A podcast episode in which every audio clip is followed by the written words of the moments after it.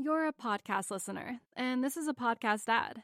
Reach great listeners like yourself with podcast advertising from Libsyn Ads. Choose from hundreds of top podcasts offering host endorsements, or run a reproduced ad like this one across thousands of shows to reach your target audience with Libsyn Ads. Go to libsynads.com now. That's L I B S Y N ads.com.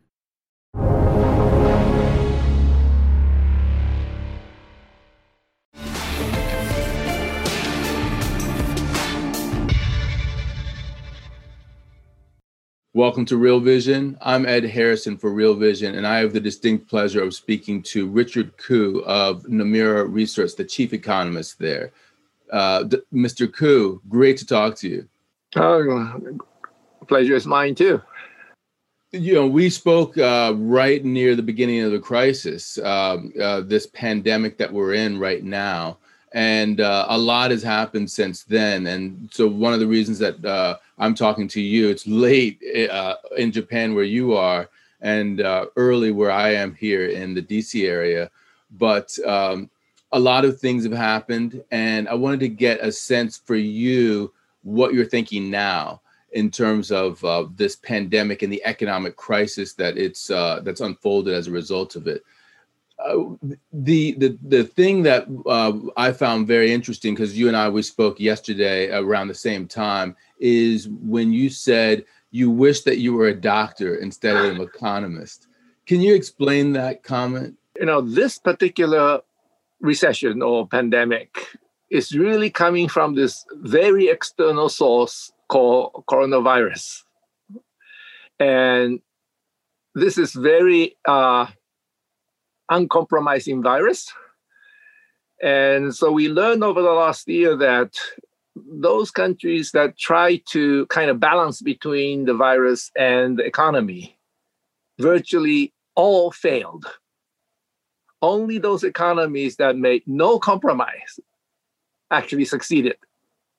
So we have cases in Taiwan, New Zealand, Australia, where even the smallest increase in infections, wow, they go really after them to make sure that they don't spread. And Taiwan did that from the very beginning, just as when uh, this, this virus was spreading. And they apparently did a beautiful job of both mobilizing the entire population plus whatever the government can do.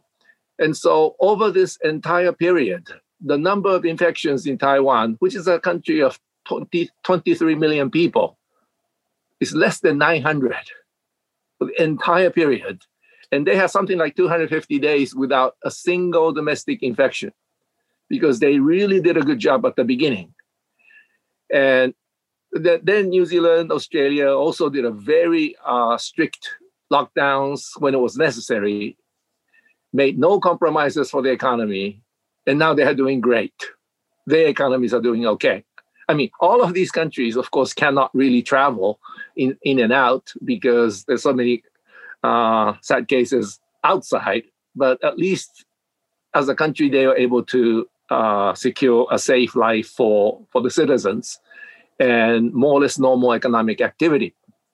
But all the other economies, like United States, even Japan, European countries, these countries try to kind of balance between the two and it looked okay at the beginning in late spring, late spring when uh, lockdown succeeded in bringing the viruses down. But these countries end up leaving some around. And then we are now uh, suffering from the consequences. That virus came back, uh, and then economies have to shut down or have to slow down. But this is such a medical issue.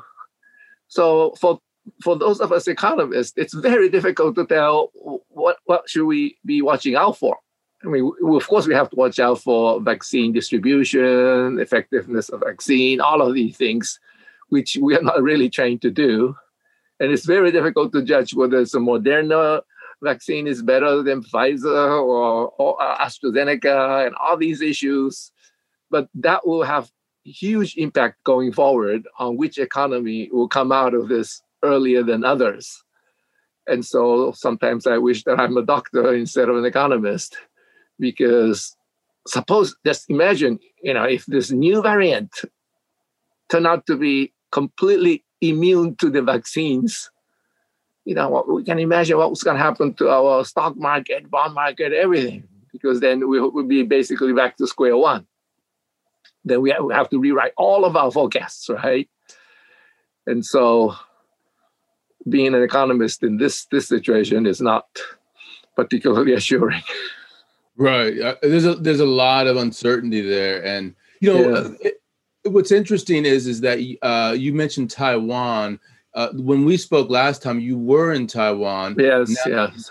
You're in Japan, right? Uh, what's uh, can you describe to me uh, the difference in in the two? Because obviously you mentioned Japan as well.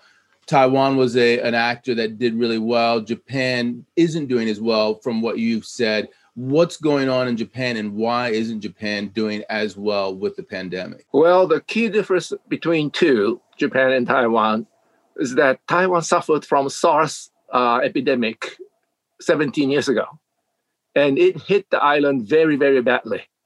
It was so bad that many medical professionals refused to go to the hospitals because they were so afraid that they're going to catch this thing. And so after that very sad experience where something like 87 people died they really learned the lesson.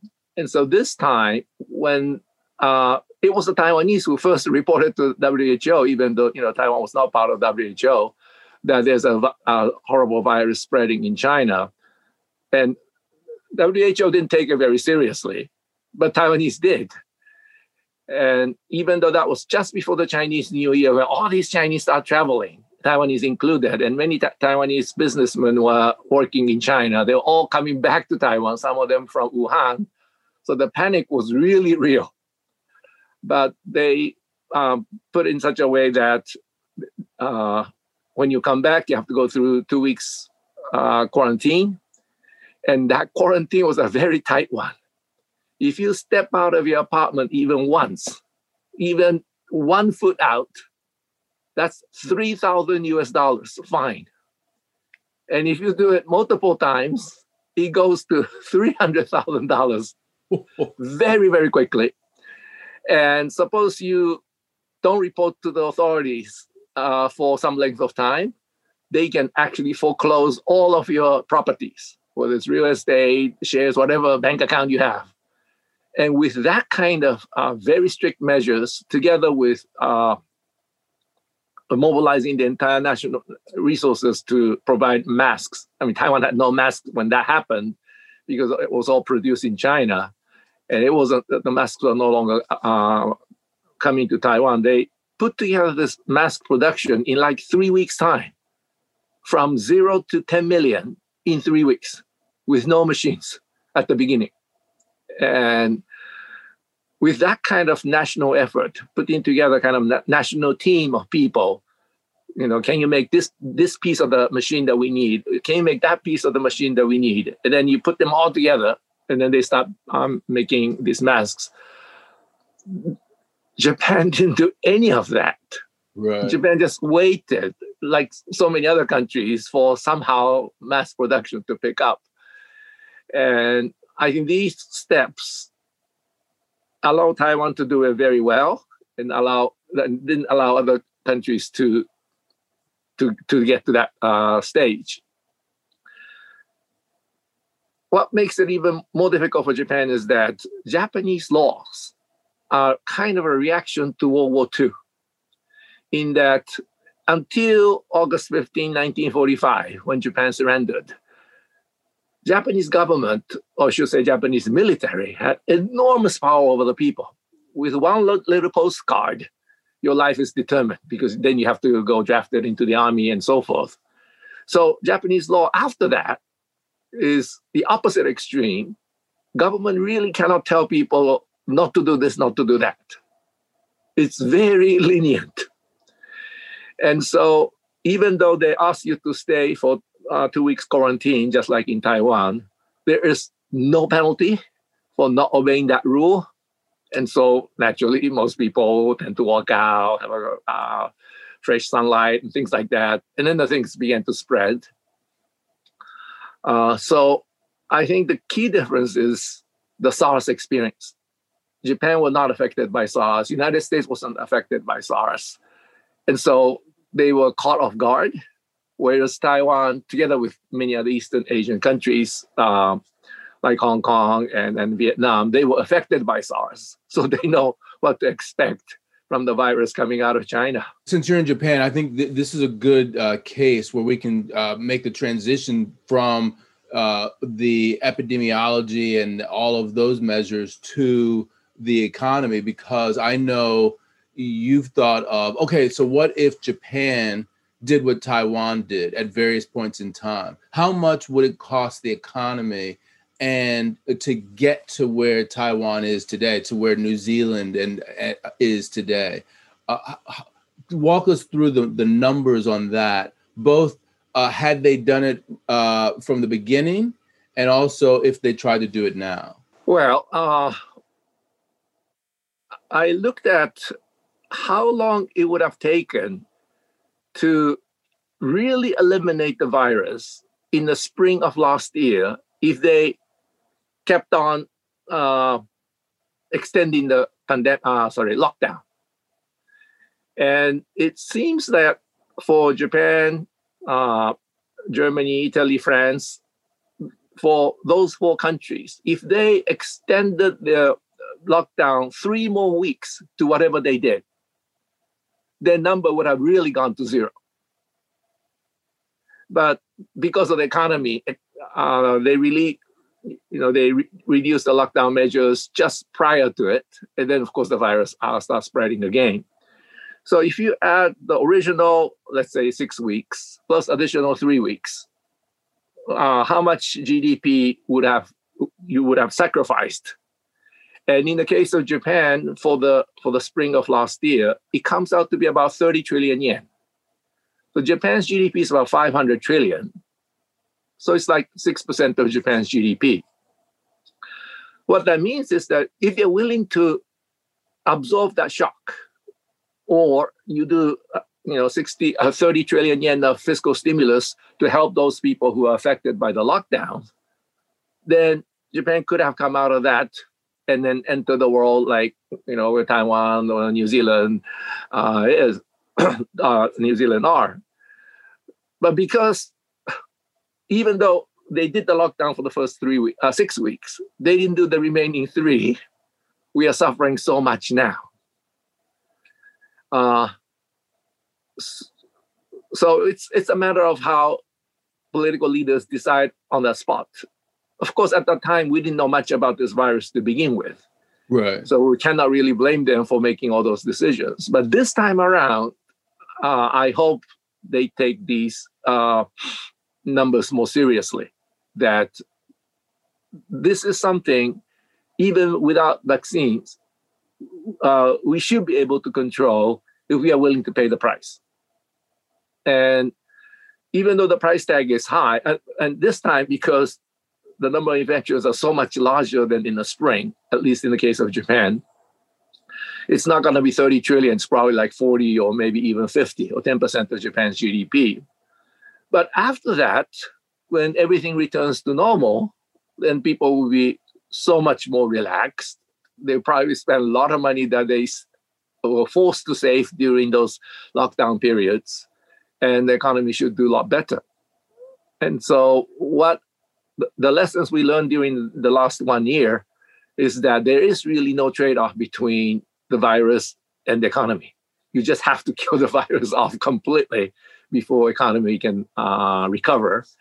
And if we continue to believe that there's some sort of a uh, trade-off, we may end up losing more GDP on a cumulative basis than if we just went ahead and and eliminated these guys uh, from the very beginning. You know, when you uh, went through that, uh, there was a few countries that come to mind that weren't in your analysis there, and I, am figuring you had a reason. Uh, you know, the first two that come to mind are the U.S. and the UK. Yes. Uh, so when you talk about the U.S. or the UK becoming like New Zealand, becoming like uh, Taiwan, why is it that you didn't talk about them and you talked about uh, Japan?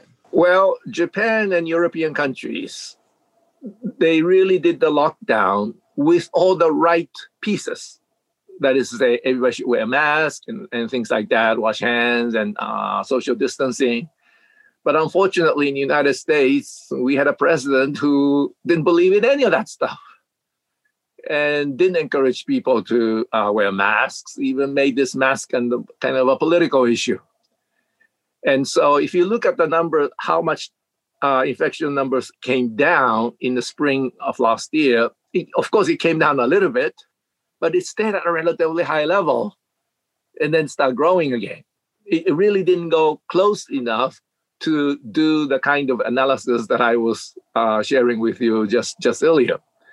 And the UK did a little bit better job, but still, uh, compared to the other four, the three European countries and Japan, uh, I think if people in the UK wore masks like the other four, then maybe we can make this kind of analysis. Uh, we can do some estimates for the UK as well. From everything that you just said, it sounds to me like it's almost as if the US or the UK, uh, for that matter, could not get to the New Zealand level. I, you know, I'm thinking about what if we wanted to wipe out the virus and go back to normal in the way that Taiwan and New Zealand have done? Uh, what would we need to do? It sounds like you're saying that, especially in this day and age where we have massive COVID fatigue, that the the amount of viral contagion that's in this system would require so long of a lockdown that it would be very difficult to employ that. Yes, I'm afraid so. Uh, so for the United States to go that route, maybe we have to prepare sacrificing maybe 10, 15% of GDP to, to get there. And all the citizens will have to follow the rules so that it's not just the government talking about locking down, but people actually uh, practicing all the necessary steps. And that may be difficult with uh, COVID fatigue that you mentioned. But the flip side of that is that if you're willing to do it, we can get there. And if that with a with a new president who seems to be a lot more concerned about this issue than the previous one, if he you know leads the people correctly maybe we can get something close to it maybe not entirely to the new zealand level or the taiwan level but certainly better than what we are stuck with now right you're a podcast listener and this is a podcast ad reach great listeners like yourself with podcast advertising from Libsyn Ads Choose from hundreds of top podcasts offering host endorsements, or run a reproduced ad like this one across thousands of shows to reach your target audience with Libsyn Ads. Go to libsynads.com now. That's L I B S Y N ads.com. Well, let, us talk about the uh, the economic uh, responses to the pandemic and uh, w- how you've uh, been thinking about it as compared to, say, the Great Financial Crisis. When you look at uh, how well fiscal and monetary agents have done across the globe in terms of dealing with the crisis compared to the last crisis we had, which you're famous for because of your deleveraging, your balance sheet recession uh, narrative that many people understood to be happening in that recession. How do you think that we fared? How have we done? Well, uh, this time around, I think the economic responses, including those from the United States and UK, were very good compared to the last one. As early as April, United States had what three trillion dollar package. That's a huge package when you think about it. And then it was implemented very quickly. Some people got their checks uh, within uh, within two, two weeks of the actual implementation of the of the package. That's amazing speed. And if you compare that 3 trillion package in United States this time last year with what was happening after 2008 when president obama came on board he tried to put in a massive fiscal package. And we thought that was pretty big package but that was only 787 billion dollars. Right. And at that time that's and that's for two years package.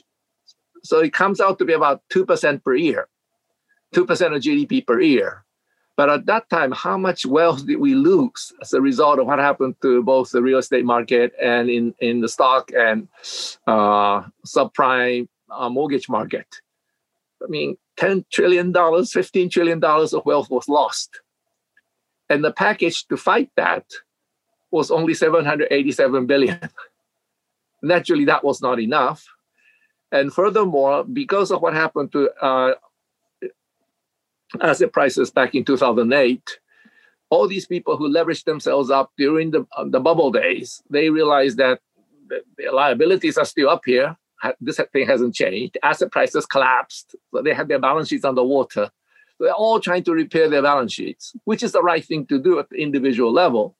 But when everybody does it all at the same time, we enter this you know, fallacy of composition problems because in the national economy, someone has to be, if someone is saving or paying down debt, you need someone else on the other side borrowing and spending money. And usually the financial sector will be in the middle, taking the money from the savers, giving to someone who can use it to make sure the economy uh, goes forward. But at that time, everyone was saving money or repairing balance sheets. No one was borrowing money, even at zero interest rates. And that's how you get into this, what I call the uh, balance sheet recession, where economy gets worse and worse and worse at the height of that uh, balance sheet recession, US private sector as a group was saving something like 10% of GDP. Uh, private sector meaning household, corporates, and financial sectors taken together. If private sector saving 10% of GDP, government has to borrow 10% of GDP to keep the economy going. And the 2% package, I'm afraid, was not enough. And that's why we ended up with this very deep recession for such a long time. And the 787 after two years was not renewed either because of the opposition from Republicans who wanted the smaller government. In fact, they actually wanted to reduce the deficit. And it was because of the great work by people like Chairman Bernanke of the Fed, uh, Vice Chair Yellen at the time, who warned the congressmen and the senators that if you fall off the fiscal cliff, we'll be all dead. And their effort kept Congress from actually going to reduce the deficit, but they did not succeed in adding to the to the deficit uh, so that this uh, fiscal package can continue. But this time around, you know, by December we had another 900 billion package, and so I think economic response this time is far better than the response we, we saw last time. And because of this huge fiscal package, plus um, monetary easing by the Fed on both occasions, but because this time it was matched with the fiscal policy, we didn't see asset prices collapse. I mean, we thought we saw that in early early March, but things began to recover. Now our share prices are almost all time high. Some of the uh, real estate prices are also recovering as well. So we didn't get into this this balance sheet uh, problems that we got into last time around. And so medical responses, especially in the U- US and UK, were pretty bad, I'm afraid. But the economic responses were very good. Yeah, and you know, so that puts us in a in a relatively good position, you could say, on some levels, uh, for given the fact that we're now in a period where we have the vaccine uh, you know, multiple vaccines in some cases in some countries uh, that people have access to. And so, you know, financial markets are looking through sort of the malaise that we're in now toward uh, the end of the tunnel uh, when we can get to a period where, you know, people uh, are able to go out and, and act relatively normally. So, you know, my question for you, I guess, is is is that uh, how do we manage this period the best? Uh, you know, between now and when maybe we can actually uh, return to a, a, normal, a new normal. Uh, what do we do from an economic policy perspective? Well, since all the fiscal package that were put in is to allow the companies to survive so that when the medical problem is behind us, they can come back and do what they are good at. So until vaccination is more or less complete, since we already spent what four trillion dollars already, if we pull the plug now, allow companies to go bankrupt, and then six months later, vaccination is finished, economy won't be able to recover because so many companies will be dead. Banks are filled with non-performing loans and all that kind of all that kind of stuff. So I think for the next six months, I think we have to maintain this uh, financial support to those companies and workers who are affected by lockdowns and, the pand- pandemic.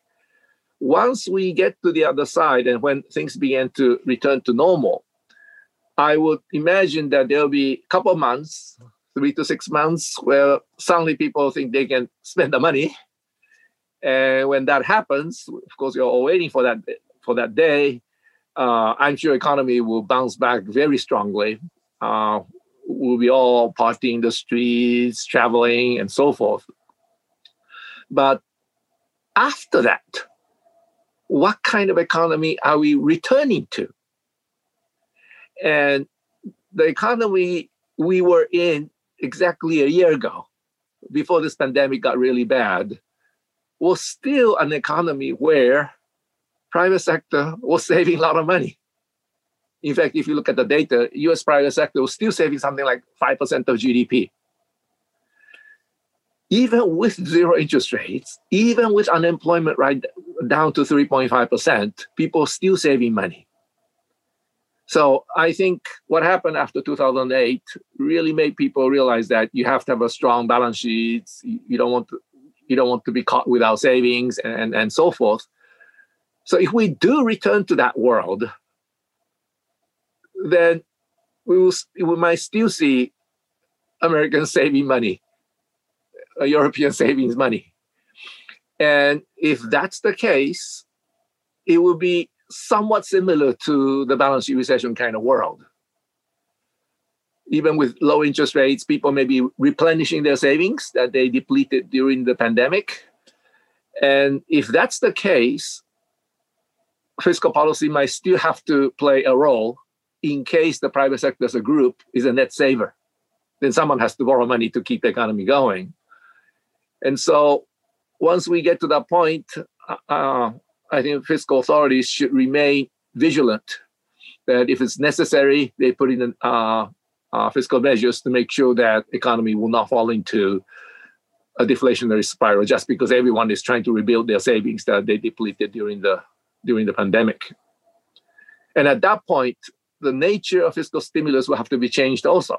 During the pandemic, it's this you know direct payments to the citizens and to the companies because we cannot do anything else, especially during lockdown. But once we are out of this, then the nature of fiscal policy will have to be changed to more like public works instead of paying money to the people. Because if you just pay money to the people, they will use that to replenish their savings, and it will not be helpful for the to maintain a GDP. Right. You know, th- this uh, uh, savings replenishment is interesting because I believe that if you look at the uh, savings rate you know, it skyrocketed at some point in the United States to, you know, 30%. So, you know, putting uh, that, that's during the pandemic. It, it, so putting uh, what happened before uh, together with the pandemic and thinking about what happens after, it doesn't really paint that good a picture. Let, let me tell you how I'm looking at it and tell me if this makes any sense. That, okay. you know, before the pandemic, you were saying that uh, you know, people were still deleveraging, you know, years into a, a, a recovery where we had 3.5% unemployment. Uh, and then they were hit with this shock of a pandemic. Some of them were still caught out, and therefore, you know, the savings rate went way up. When you look at the corporate side of things, people, you know, many companies were uh, they were leveraging up and then buying back shares with that uh, that leverage uh, in order to make their stock prices go up. And then the pandemic hit, and when March 2020 came around, there was such panic in the streets that many of these companies could have gone bankrupt. And now, you know, they're probably a bit chastened as a result of that.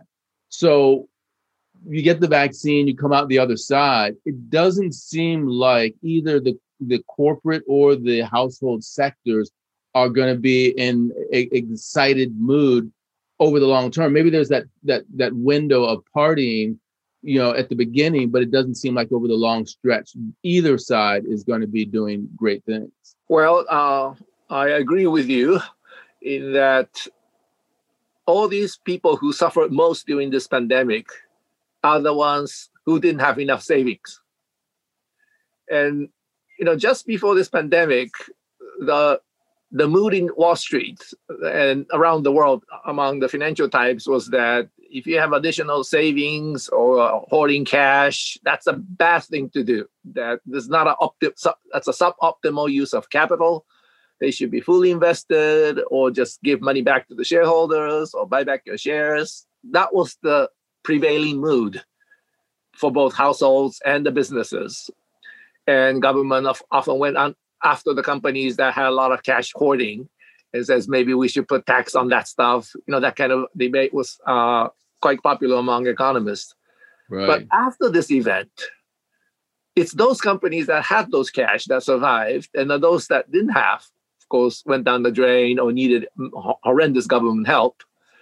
So I think the culture uh, of people would change after this by saying, no, uh, even if it's not the most optimal use of capital at the moment, we should still have some money that we can access when something like this happens again. A second wave, third wave, you know, how many more waves that, of mutations we're going to get out of this vaccine. So the kind of uh, what was popular just a year ago might not be popular for years to come, especially borrowing money to buy back your own shares. That may be great for the shareholders for that moment, but that will weaken the uh, resili- financial resilience of these companies for, for the long haul. And I don't think those activities should be encouraged uh, going forward. You know, the one missing element to all of this, I think, that a lot of people are, are thinking about are central banks, because during the great financial crisis, as you mentioned, uh, they lowered interest rates to 0% and then started buying financial assets. Uh, and that's something that they're doing now, uh, both interest rates at zero, but some places negative and uh, buying financial assets. Do you think that's going to continue uh, during uh, this pandemic period and potentially afterwards? As a former central banker myself, I'm really opposed to central bank basically financing budget deficits. And during the balance sheet recession, the world that existed until about a year ago, that was not necessary either. So I was actually opposed to quantitative easing because the reason government had to do fiscal stimulus is because private sector saving too much. So why should the government should just borrow the excess savings in the private sector and use it instead of relying on the central bank? That was my stance all along. And I was you know, often criticized by people like Paul Krugman that why can't central bank just come in and support this whole process? That would be even better. But my argument was that you know the central uh, government should borrow from the private sector first instead of crowding the private sector out of the uh, capital markets uh, for the from the government bond market by uh, uh, by the central bank. But this time, this is a very urgent situation. I mean, private sector cannot come up with you know three trillion dollars in two weeks. So this is the part the central bank must help. And I think they did a beautiful job doing it. And basically, the financial market could become very tight in a situation like this, right? People were uh, this saving for those people affected. If, if there were no government help, people would be this saving to make the ends meet because they don't have an income companies would be coming to borrow the uh, working capital just to stay alive. So the financial market, without government help, without central bank help, would have been very, very tight. But luckily, the central bank came in with lots of money, and that's what's keeping uh, both the markets together with all the uh, asset markets basically uh, alive. And I think that should continue all the way until medical sol- solutions are fully in place. Because this is one of those, you know, uh, time where you need huge sum of money very quickly. And the central bank is the only place that can provide that kind of money. And I don't think we have to worry about inflation in any way because if the central bank didn't do this, we would be falling into this horrible deflationary uh, spiral with bankruptcies, job losses, and then more bankruptcies and more job losses. So the fact that central bank came in, uh, I think was was the right thing to do. But then your question would be, well, what would you do with all this extra money in the system after we come out of this thing? And I'm not too worried about that because if if you and I are right, of course, we may be wrong, but if we are right about how people will react after all of this, after the six, three to six months party, that they want to replenish their savings that they depleted during the uh, pandemic. They just want to make sure that they have enough savings in case something else happens in the future. If that move takes place, private sector will be could become a net saver again, just like the world we were in before uh, pandemic. And if the private sector becomes a net saver, they need a place to invest their place their money. Right. At that time, if the central bank start to undo uh, quantitative tightening, in the QT, undo whatever excess reserves they put in during the pandemic, uh, and they try to retract it. How do you retract that? Well, you sell the bonds. Then the private sector, the private financial institutions who cannot find people to borrow money will be happy to buy happy to buy government bonds or even corporate bonds that central bank might be selling. And so they should be able to normalize monetary policy during that period. And if that happens, then we really don't have to worry about inflation either. So I think central banks should be doing whatever they can at this moment, knowing with a reasonable pro- probability that they can normalize this monetary policy afterwards. You know, when you say central banks can uh, should be doing whatever they can, obviously that opens the door to uh, a lot of things that they could do. And I, when when I spoke to you briefly yesterday, I talk I talked to you about three things that people are talking about, uh, and I want to get your sense on whether you think these are legitimate activities beyond what they're doing now. Uh, the one is yield curve control, where they uh, give a target for a, a five year or a 10 year rate, as an example. The second is the purchase of, say, uh, junk bonds, uh, individual uh, junk bonds, or equities.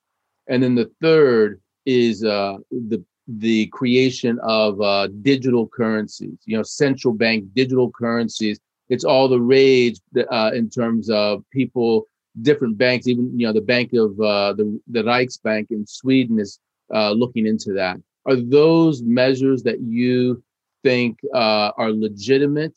Uh, and if if if so, uh, why would they be legitimate?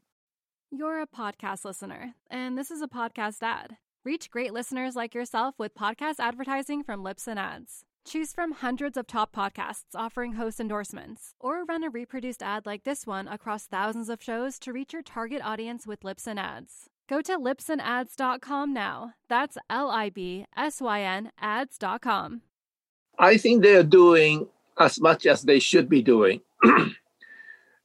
and the three that you mentioned, uh, for example, yield curve control was first introduced by the Bank of Japan because they ran out of uh, basically securities to buy. They were buying 80 trillion yen per year.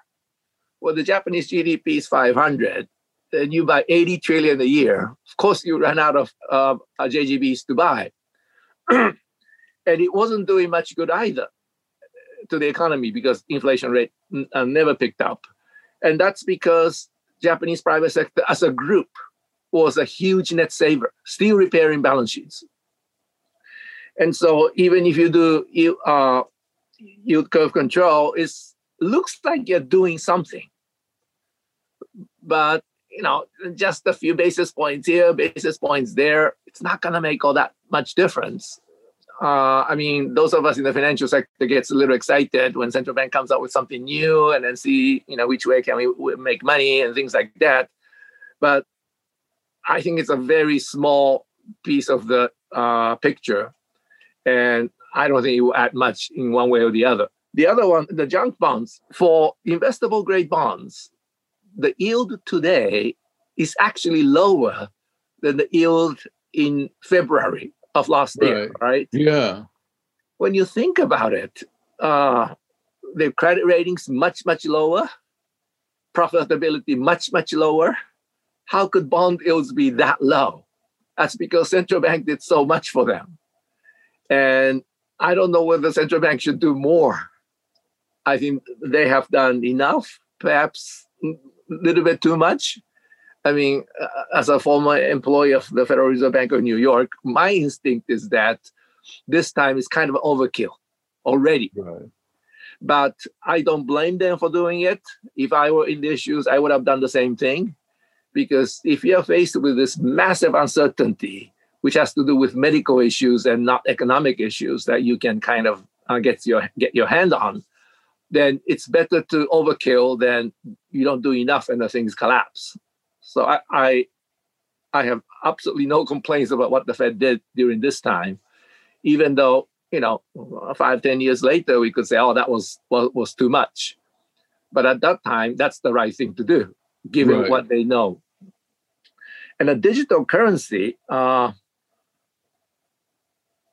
if digital currency here means we do away with private sector banks altogether and all the clearing uh, settlement will go through our account, in, individuals have account at the Federal Reserve, then maybe something can be, uh, for example, if government wants to give us money, wow, they can just give you money in two seconds instead of waiting for two weeks. Right. But that benefit of two day, uh, two minutes instead of two weeks and replace all the infrastructure we created over all these years, uh, I don't know whether it's all that beneficial. I mean, absolute emergency case where private sector banks are incapable of performing their clearing uh, functions, it might be good to have something like this on the side. But when U.S. Treasury could distribute money after the bill passed the Congress. And only two two weeks later, people were able to get their money on their bank accounts. I think that was fast enough.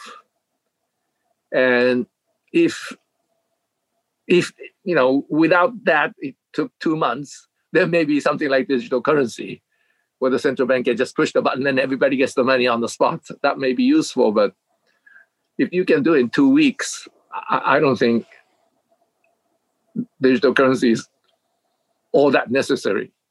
But I may be wrong. You know, things might change in the future. Well, you know, uh, I think that there's been a, uh, a push. There, there are people who have said, actually, you know, the digital currency. One of the great things is is that we can give money directly. We can target it to different groups of people who need it uh, by giving them accounts, and then we can charge negative interest rates uh, you know, penalty rates for their not spending the money. So therefore, we know that the money is being spent uh, for certain purposes, and if it's not spent, then uh, it evaporates and goes away. So we can it, we can take interest rates which are negative in places like uh, Europe and make them even more negative, five percent, ten percent negative interest rates. You know, I'm no great fan of negative interest rates. I'm afraid. Uh, negative interest rates is like you try to make you uh, creating artificial inconvenience for the people right and then you force them to spend money uh, if you put something like that all these people who got their money on the bank account may immediately go get some gold or silver whatever uh, precious metals and it that's that would be even more distorting in my view I think it's better to uh, give so-called safe assets so that people don't have to worry about money disappearing tomorrow and then start spending money on all sorts of silly things. I think people will need peace of mind more than anything else in the circumstances like this. And uh, what do you think, uh, by the way, of the difference between, uh, say, uh, the Fed?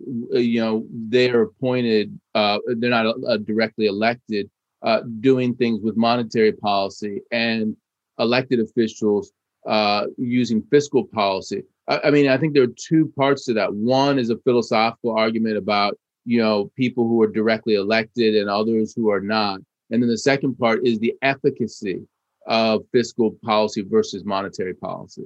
Well, that's a very long debate behind what you just mentioned.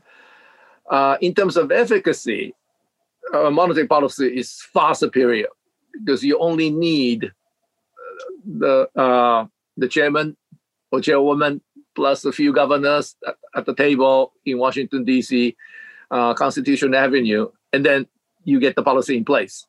Whereas fiscal policy, wow, you have to go through this congressional procedures, House of Representatives, uh, senators, and you have to decide what to spend on, who gets the money, and all of that. That so it typically takes much longer, many months before the money is actually spent.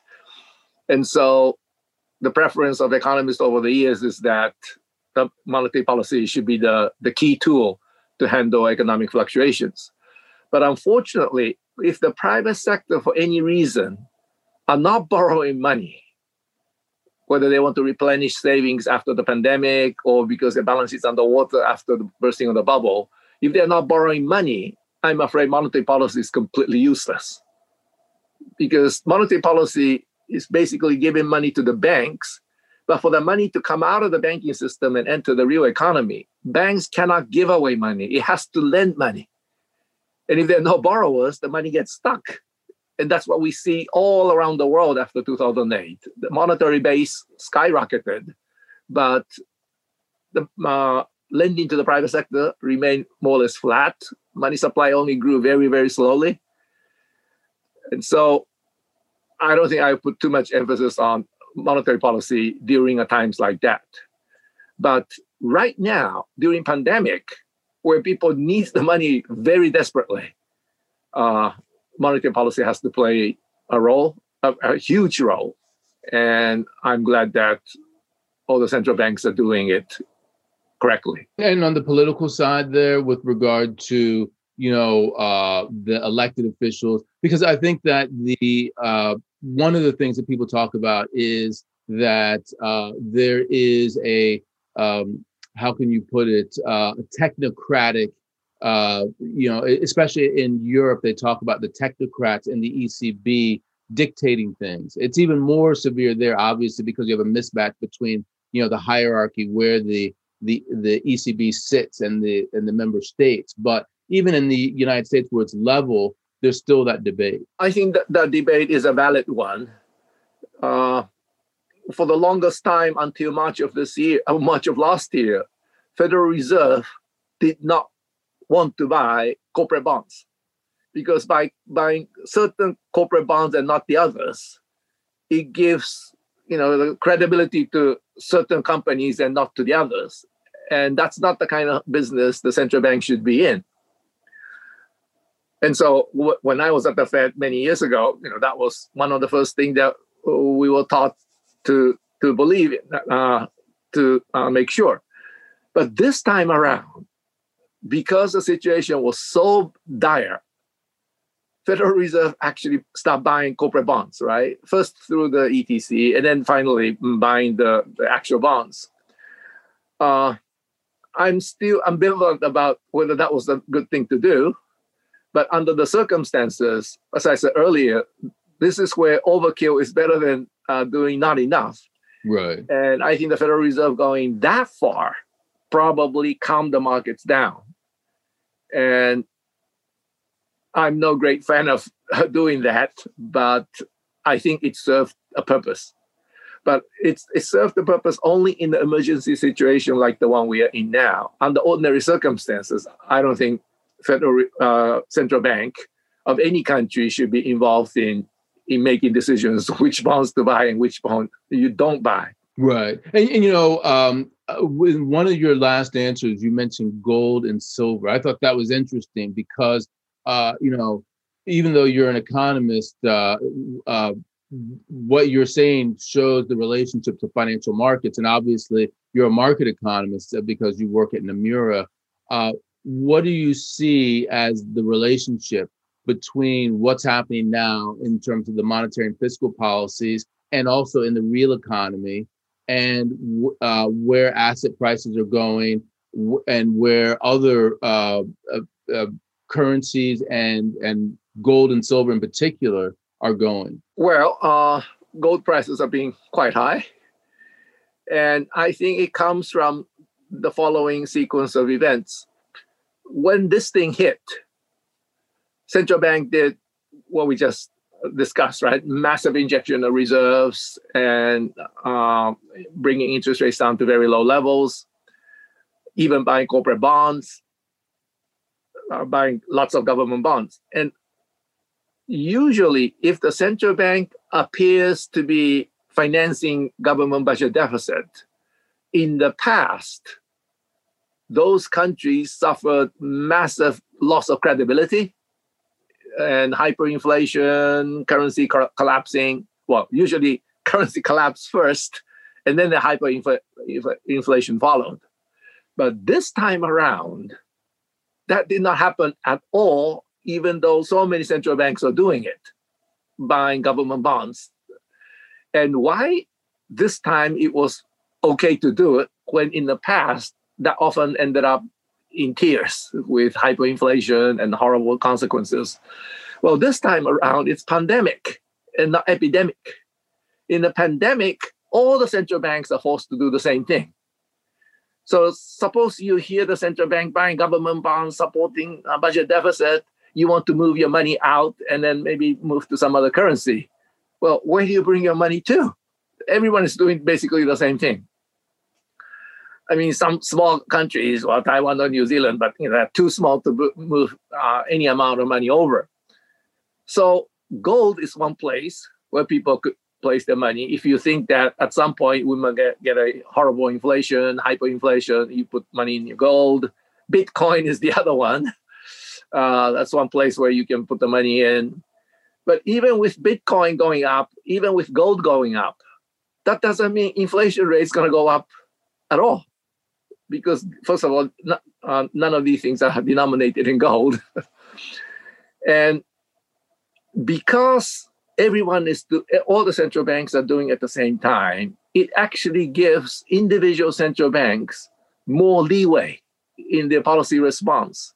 If you're the only one doing it, you might see your currency collapse. But with everybody doing it, that risk is, is minimized. And that's one of the few I don't know, positives that one could talk about during the pandemic because that gives central banks additional leeway, additional uh, reason to to do more. You know, I, I want to end our conversation uh, talking a little bit then about your forward-looking view on markets. We already talked about your forward-looking view uh, on the economy, where you talked about the potential for precautionary savings you talked about the reemergence potentially of a balance sheet recession uh, that we had previously. What is what do asset markets look like in the, in in that future? Uh, I'm thinking principally of uh, you know because of inflation, which you just mentioned. I'm thinking of bonds. I'm thinking of uh, you know gold, silver, Bitcoin, as you were mentioning, and then also equities as well. Oh, well, uh, I don't produce so, those forecasts because that's done by Nomura Securities and not by us in Nomura Research. But if we enter a world where people are beginning to replenish their savings, so after the six months party, people start returning to normal world, and the normal world is the world that existed until January of last year, then interest rates will be still low and if interest rates are low, that will support some of the asset asset prices. But interest rates are low because people won't be borrowing money; they'll be saving money. That's why interest rates will be low. Governments may also be tempted to reduce their deficit because it, it grew to such a large number during this uh, pandemic. I hope they don't try to reduce it too quickly for the reason I mentioned to you earlier. If the private sector as a group turn out to be a net saver. The government has to borrow the money and keep the economy going. But the uh, pressure is there from conservatives, Republicans, whoever, there's all the our budget deficit, public debt is too large, let's reduce it. And all that prevents interest rates from rising, right? Uh, and so, even though I believe asset prices now are, at least in some asset classes, are overpriced, some are horribly overpriced. uh, but if this kind of world remains, if we return to the world we were in uh, until January of last year, it's not going to be a major change. And if for a major change to actually happen in the dynamics of all, all of this, for example, President Biden says, okay, let's really invest on clean energy. And we get a lot of uh, incentives, tax cuts, whatever. So if you invest in clean energy, and if the private sector as a group become a huge net borrower of funds to meet all these uh, climate change challenges, then interest rates might start rising. And at that point, all those asset classes that were dependent on this low interest rate environment will have to go through some adjustment. Well, uh, you know, I, am going to leave it there. There's there's so much more that we could talk about. I, I, I appreciate your taking the time, and well, maybe we can have another conversation once we're closer to the tail end, which hopefully, you know, with fingers crossed, is this year of of the the vaccine rollout, and we can get your view at that particular juncture as to uh, where we are. Okay. Uh, I hope I'm wrong, actually, but and the economy gets a lot better. But at the moment, that's that's my best thinking at the moment. Well, I appreciate it very much, and thank you for doing this interview with us, uh, oh, Mr. Koo. Thank you. Always a pleasure. Okay, let's talk again soon.